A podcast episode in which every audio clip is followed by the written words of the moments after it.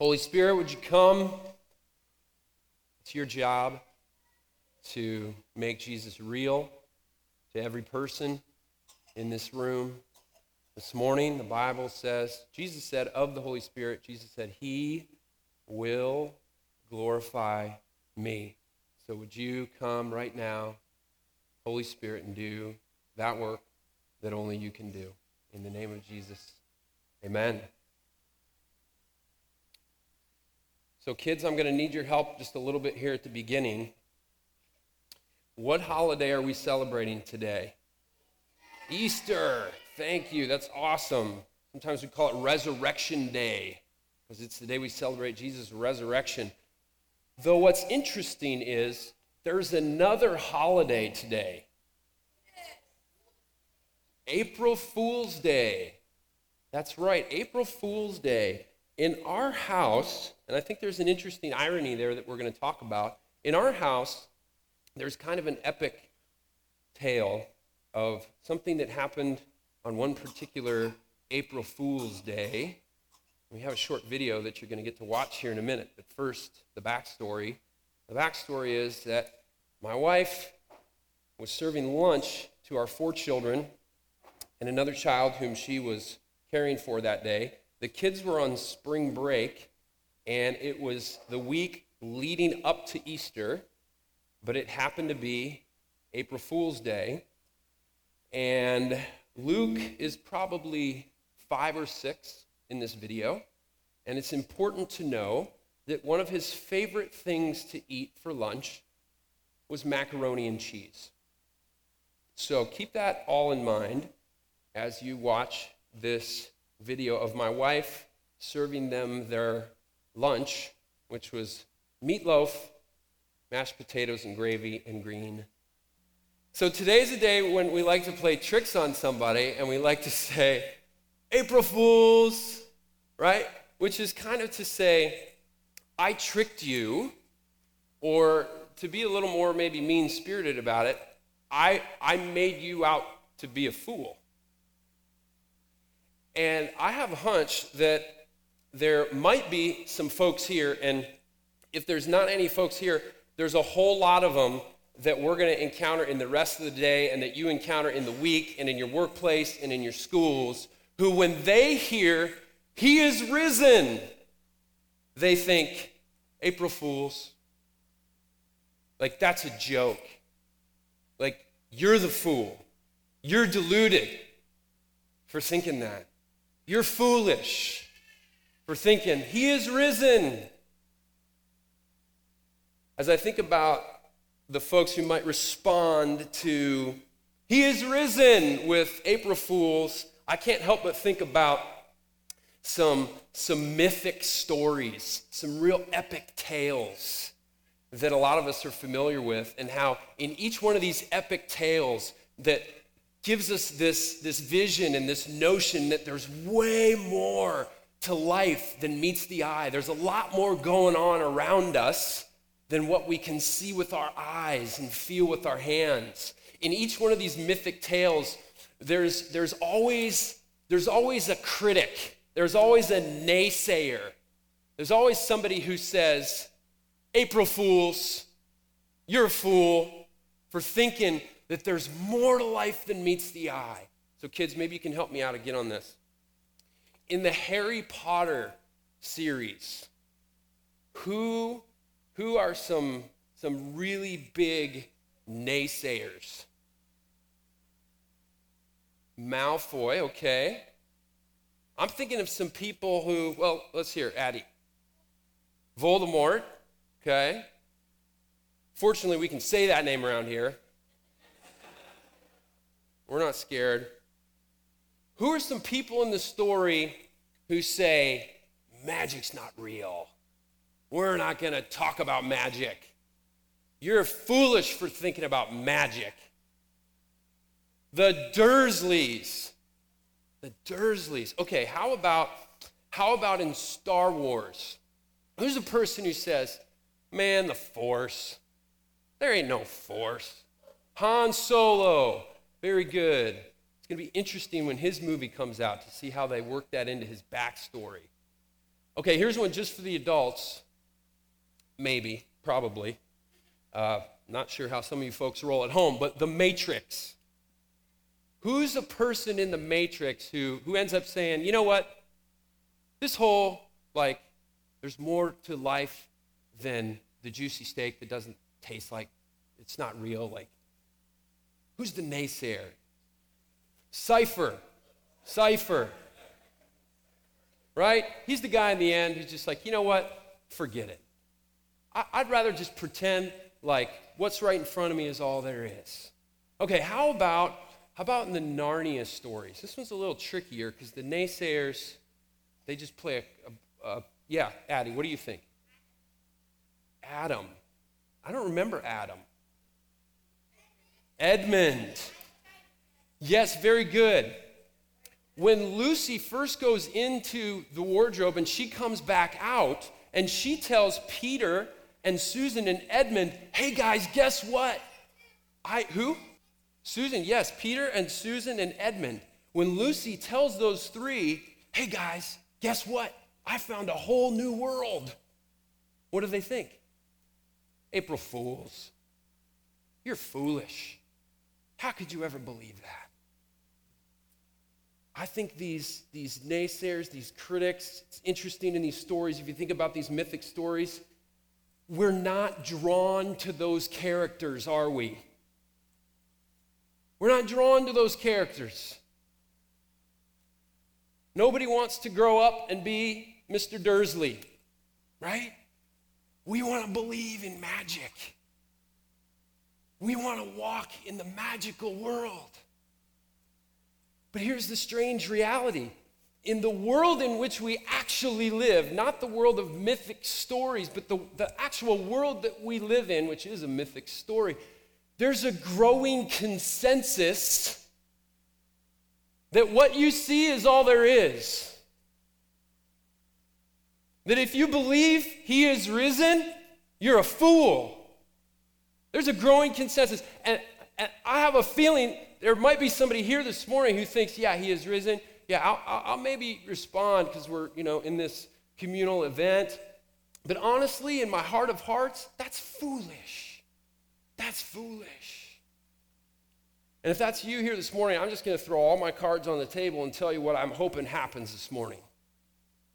I'm hoping that every person walks out of here saying, He is risen indeed. I'm honestly hoping that. And you might, me telling you that might actually increase your perspective of how foolish I am. You thought I was a fool at first for even believing that Jesus Christ rose from the dead, but now the fact that I want you to become convinced of that too makes you think I'm even more foolish. And I say, I'm glad to be an example to you of a fool. I'm happy to be. I'm happy to be. Now, what I'd like to do is I'd like to together construct a list of the types of things that we believe as humans, types of things that we believe as humans are wise. As I've talked a little bit about what the world calls foolish, but what do we as humans, what do, as humans, what do we think is wise? What do we think is maybe valuable? What do you think? What's that? Higher education. Okay, good. Knowledge. Wealth, absolutely. Money, possessions. What else? Okay, good. Power or influence. Okay, morality. Okay, owning a house. So, possessions. Owning a car. Good. And we think stuff, having stuff is good. Okay, playing it safe. Technology. One over here first and then over here. Fame. Okay, good.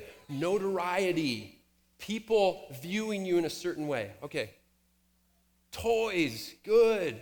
More stuff. We're piling up the stuff pile. What else? What do we value?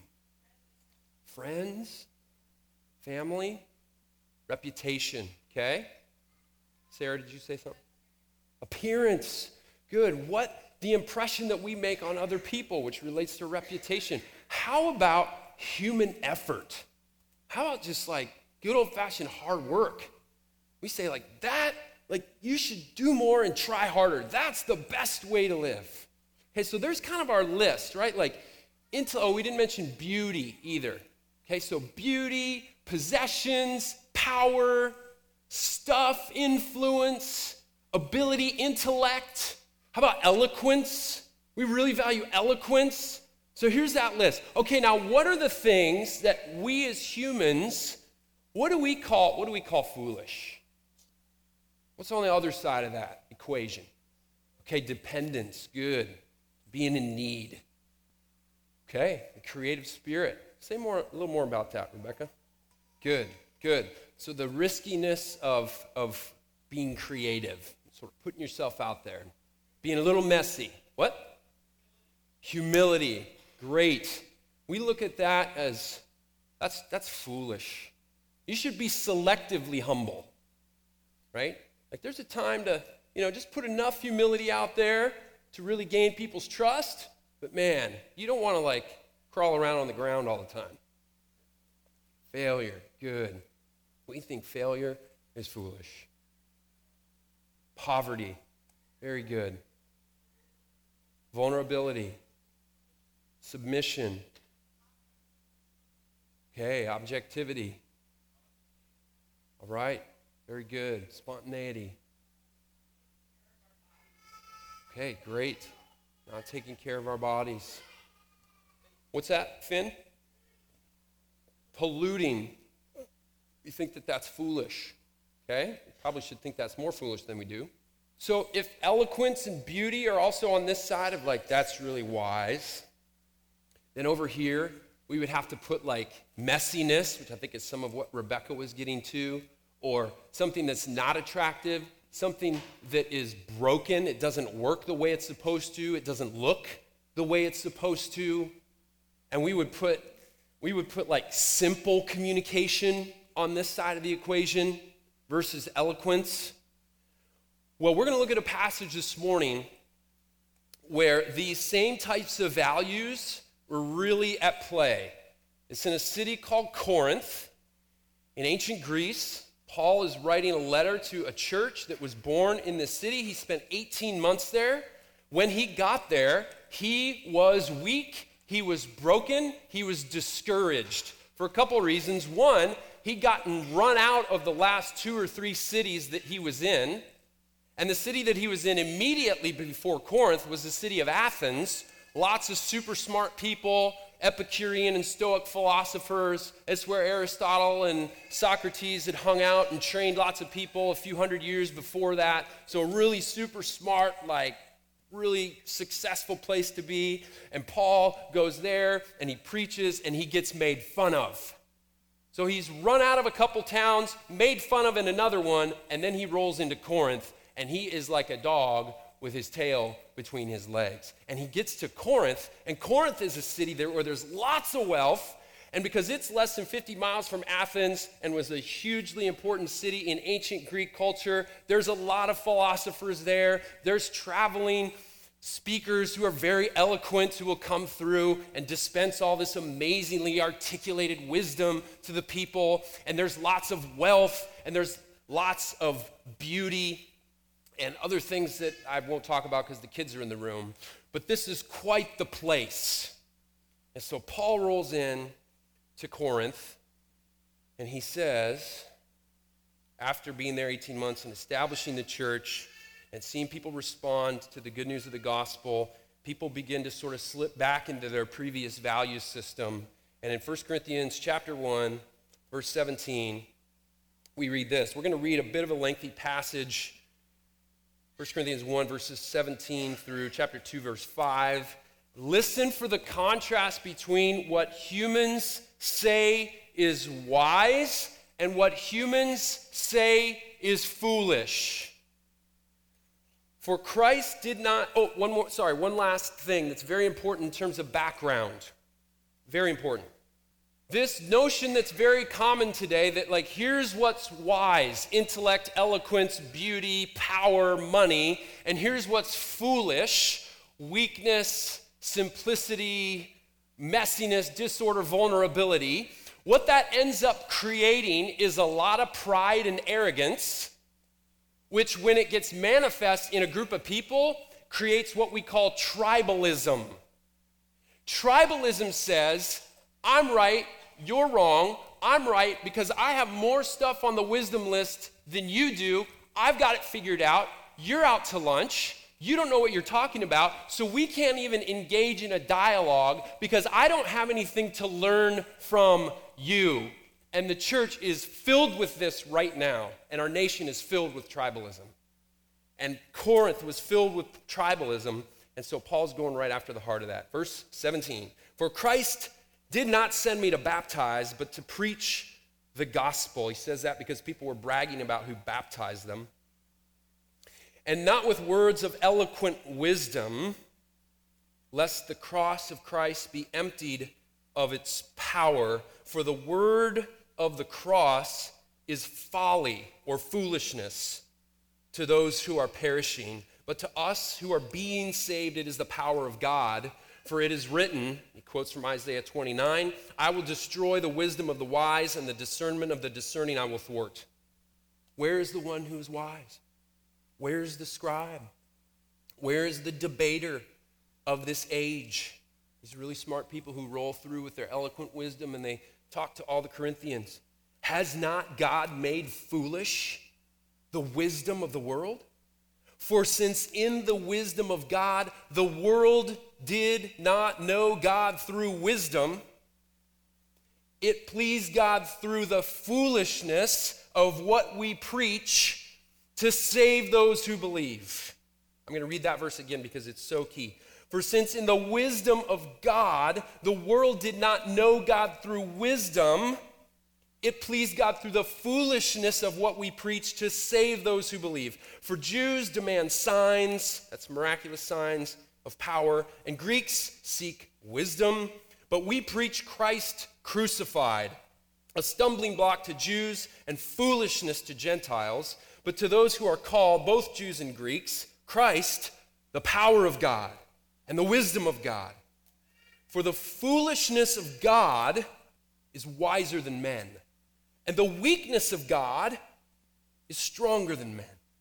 For consider your calling, brothers. Not many of you were wise according to worldly standards. Not many were powerful. Not many were of noble birth. But God chose what is foolish in the world to shame, think expose, expose the wise, to show them that they really don't have what they think they have. He chose the foolish to shame the wise. God chose what is weak in the world to shame the strong. God chose what is low and despised in the world, even things that are, and you should put not in quotes, not. Because it's as if the Corinthians were looking at the weak and the broken and the poor and the needy and saying, it's as if you don't even exist. That's the disregard and the devaluing that they had for them. So Paul's saying, like, yeah, you guys are the knots it's like you don't even exist, but God chose you to bring to, and again in quotes, nothing, things that are, so that no human being might boast in the presence of God. So no pride, no arrogance, no tribalism. And because of him, you are in Christ Jesus. Because of him, you are in Christ Jesus, who became to us wisdom from God, righteousness and sanctification and redemption so that as it is written, let the one who boasts boast in the Lord. And I, when I came to you, brothers, I did not come proclaiming to you the testimony of God with lofty speech or wisdom, for I decided to know nothing among you except Jesus Christ and Him crucified. It's a simple message. And I was with you in weakness and in fear and in much trembling, and my speech and my message were not in plausible words of wisdom, but in demonstration of the Spirit and of power, that your faith might not rest in the wisdom of men, but in the power of God. So here's what Paul's saying he is saying that you cannot have human wisdom and have spiritual power at the same time. You can't have your cake and eat it too. You cannot have human wisdom and divine power at the same time because human wisdom is actually foolishness to God. And human foolishness, poverty, brokenness, vulnerability, disability, is wisdom to God. You cannot have human wisdom and divine power at the same time. So, what I want to talk about this morning is the foolishness of the gospel. The word of the cross is foolishness to those who are perishing. In humans' eyes, the word of the cross is foolishness. The gospel is a foolish gospel. I want to talk about three statements that are gospel statements that are foolish. There's probably a hundred gospel statements I could make and talk about how all of them are foolish in humans' eyes. I'm going to talk about three. First of all, God became a man in the person of Jesus Christ.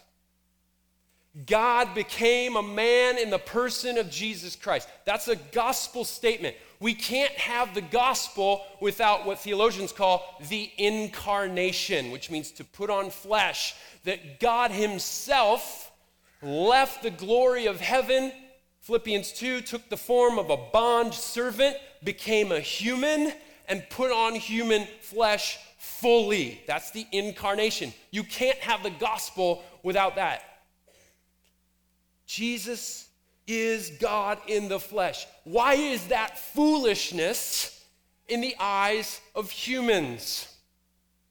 One thing I forgot to tell you about the city of Corinth is that it was filled with pagan temples. They've got their, their history of Greek mythology.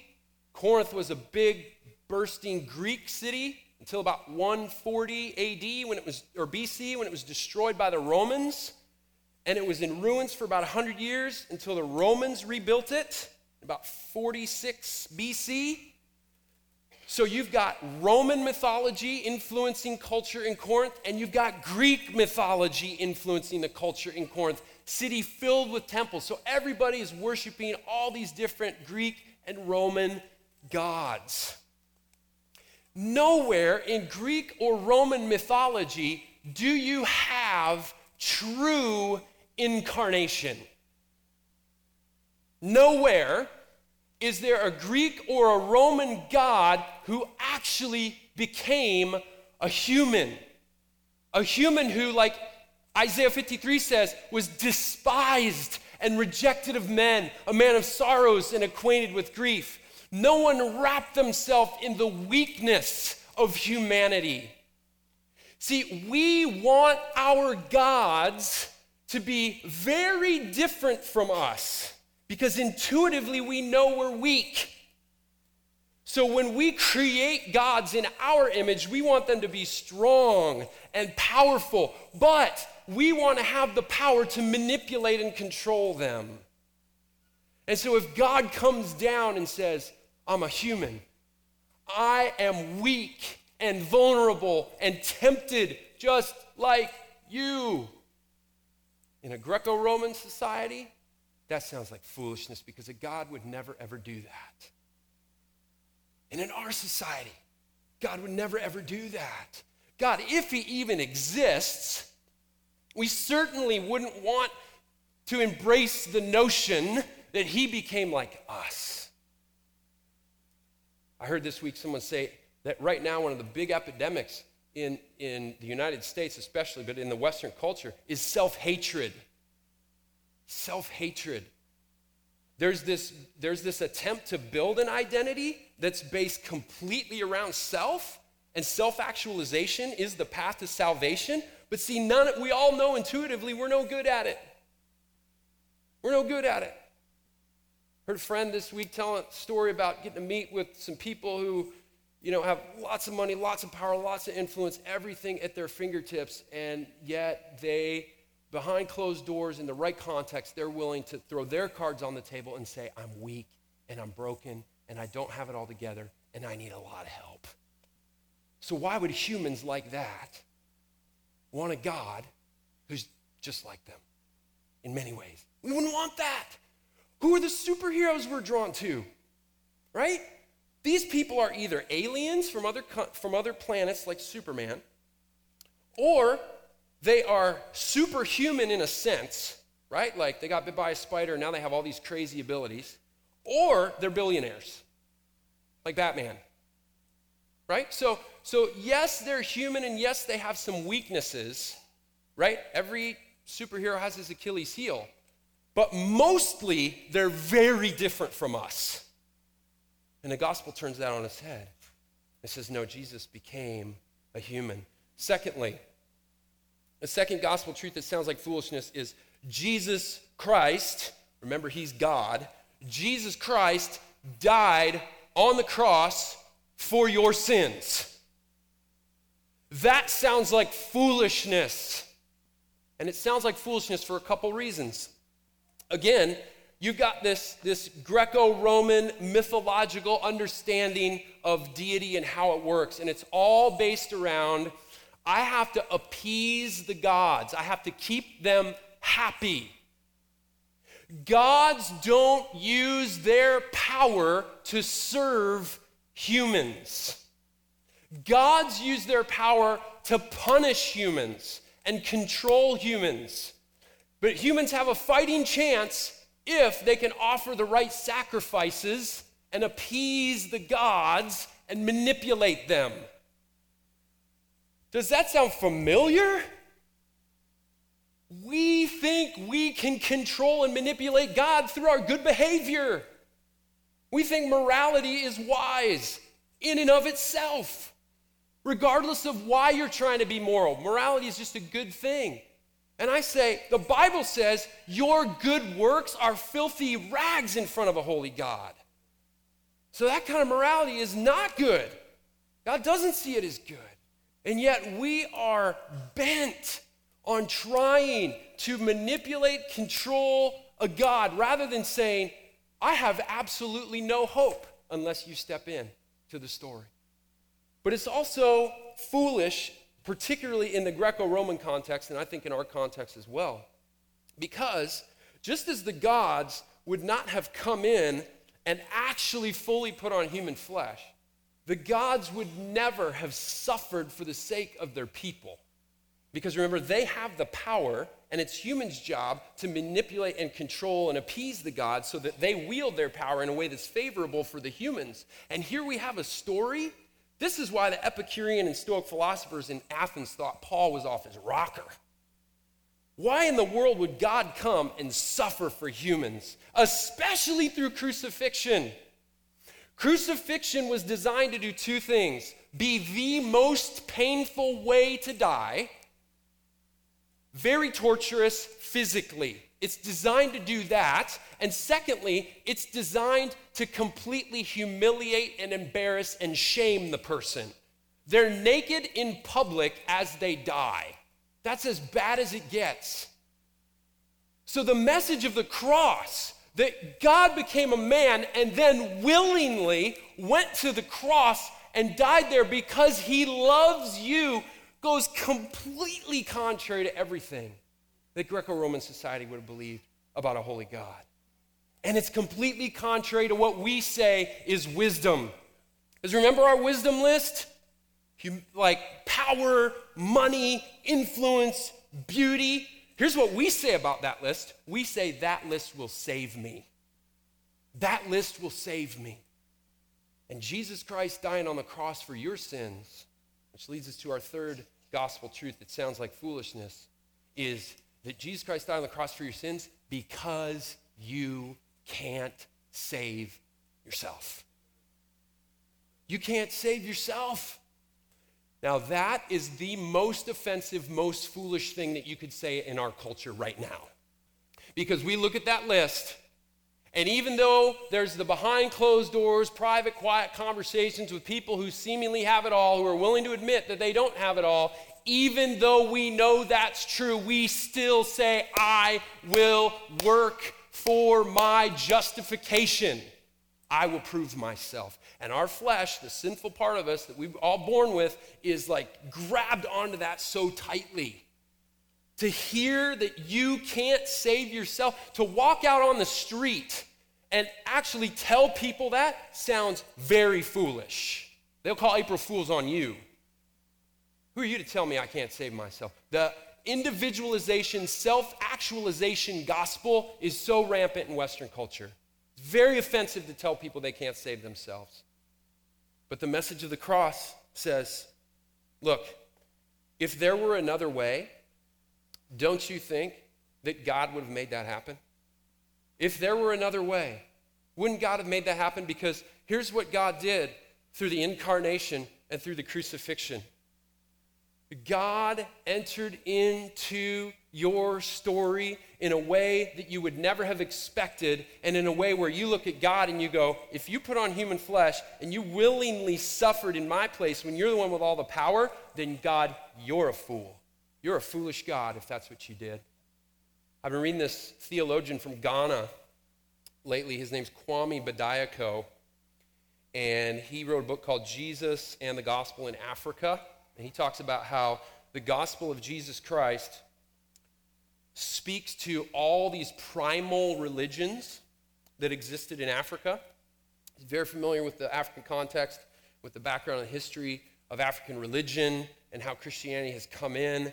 And in it, he, he kind of puts aside all the like and critiques in a lot of ways like the Western missionary work and what it produced and says there's a different stream of African Christianity where Christianity really came in and actually created a contextual African Christianity. It's super interesting. But he says, here's the thing. There's a quote here. Let's throw it up. That'll help me. The cross of Christ is God's response to evil. Leave the quote up there for a second. He says, the problem of evil is acknowledged by every religion on the planet, right? Nobody says, oh, there's no evil. Everyone says there's evil. Every religion has to have a response to evil. What's the individualistic, hyper, you know, self-focused American response to evil? I think more or less it's karma. Like, I'm just gonna try to balance it out. I'm gonna try to do enough good stuff, both in my own life, and now there's this huge social justice stream. I'm gonna try to do enough good stuff for everybody else to just try to address evil. That's what I've got. I got self effort. And I just want to go, how's that working for us? Not very good. That's our religious way of addressing evil in the United States of America. This guy says the cross of Christ is God's response to evil, showing that the will to suffer forgivingly and redemptively is the very expression of the divine mind and the logic of the divine love. In other words, you think God's a fool? No, he's the wisest being who ever lived. And in his mind, he knew that he had to willingly suffer redemptively and forgivingly for you to save you because there was no, no other way to make it happen. That's what he's saying. Do you hear how Christianity confronts every other notion of thinking? We're left empty, friends, without the cross of Christ. We have no hope. We have no hope. But the gospel doesn't end with the cross, does it?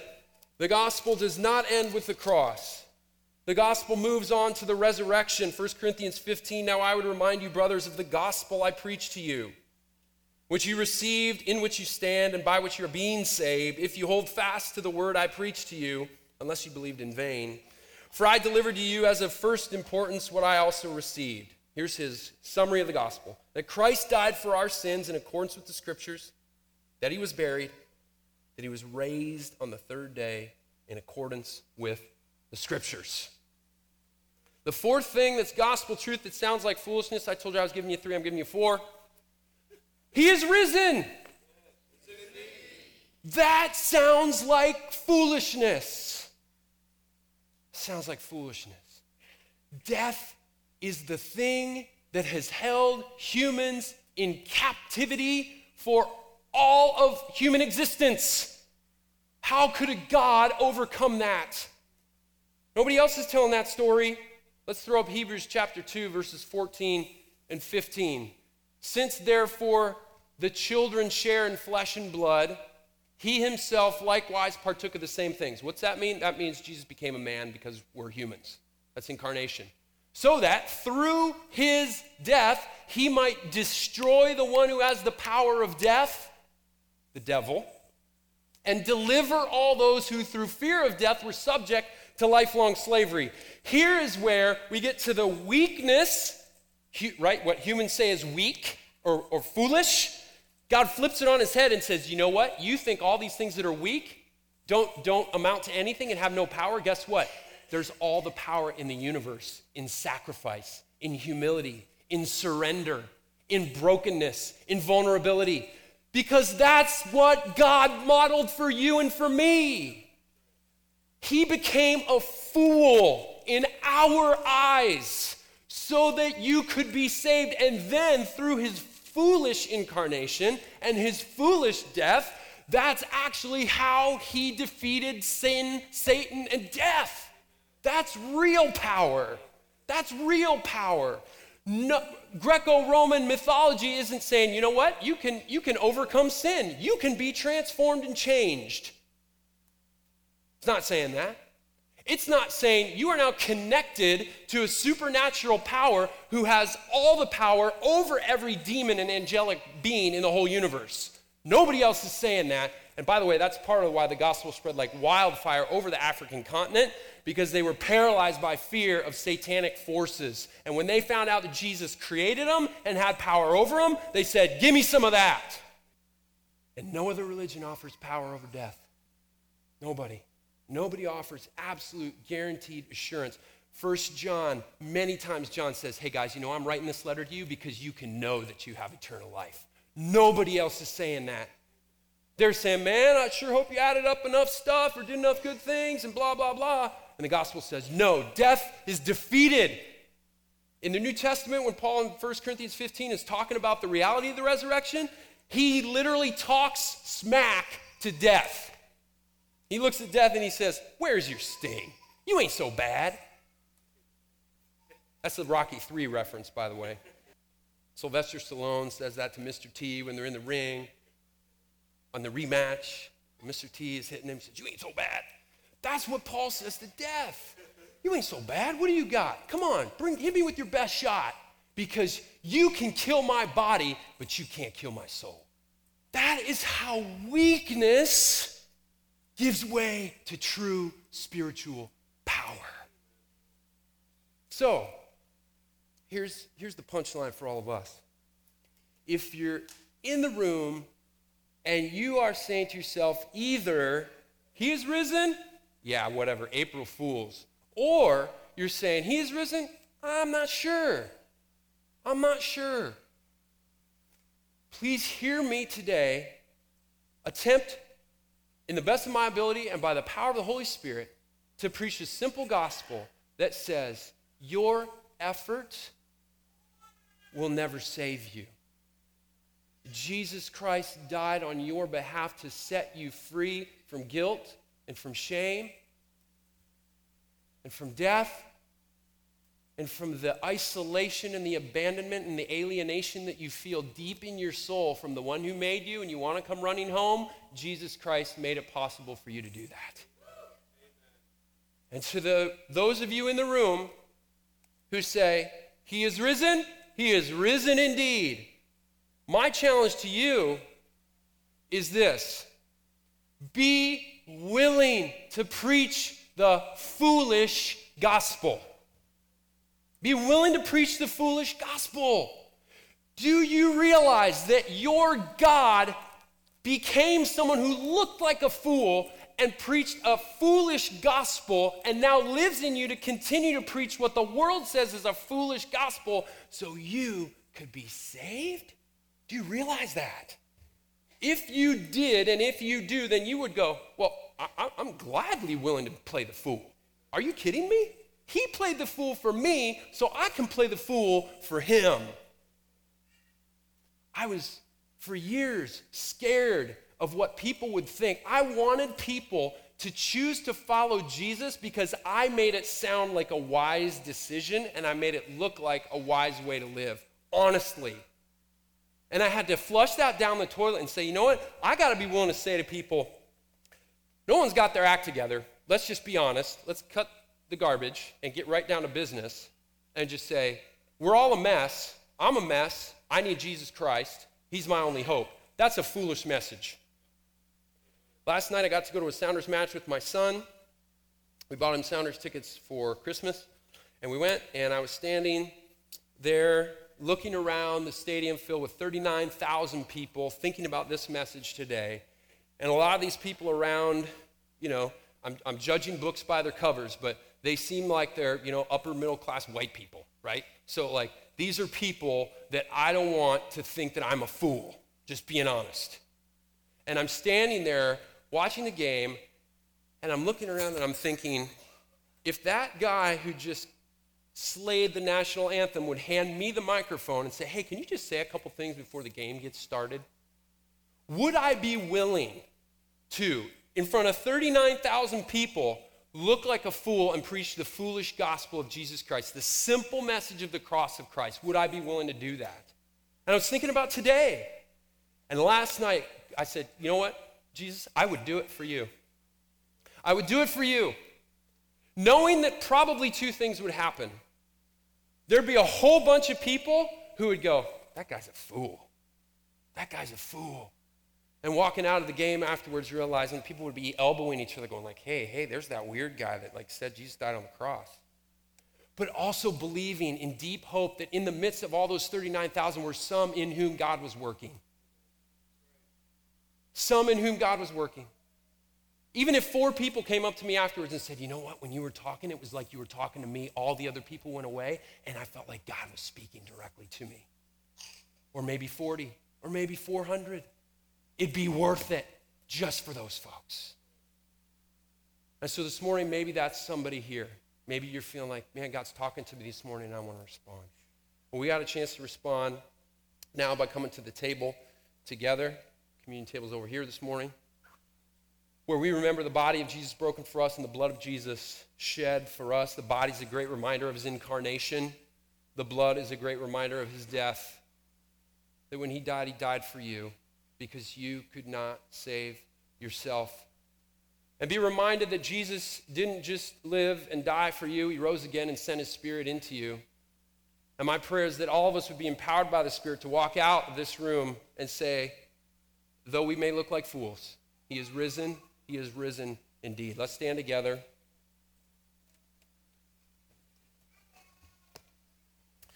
By the way, I meant to mention this earlier, but I want to let you know now that immediately following the gathering, we are going to have a baptism. Who's getting baptized, by the way? Nolan Meese, that's right. So, straight down the hallway, right back here, you can find your way pretty easily to the pool, Lincoln High School swimming pool. And Nolan Meese is going to get baptized. Baptism is a picture of everything we just talked about that we lived a life like Jesus. We died to that old way of life like Jesus died. And now we have been, like Jesus rose from the dead, we've been raised to a new, new life, empowered by the Holy Spirit. So we stand in the water, we go down into the water, we come back up to picture life, death, and resurrection. That's what's about to happen. So let me pray, and then we'll go to the table and grab the elements, and then go back to your seat. I will come back up and lead us through taking communion all together. If you have never responded to Jesus Christ, if you've never said, Jesus, I believe in you, I believe you're God, I believe you died for my sins, and I believe you rose again. Randy and I will be hanging out over here. Maybe our wives can join us. If someone wants to come and pray during this time, we'll be ready to pray with you. Otherwise, if you're a believer in Jesus, this is the time to come and remember his death and resurrection for you. Father, thank you for the time to celebrate the death and resurrection of Jesus Christ today. Jesus, thank you that through your resurrection, we know that you've conquered sin, Satan, and death, that you are our King that you are King of all kings, you are Lord of all lords, you are God of all gods, including ourselves, and that you're reigning and ruling. And you, the fact that you conquered death shows that you have authority and power over everything and all of creation. So we worship you as our risen King. In the name of Jesus, amen.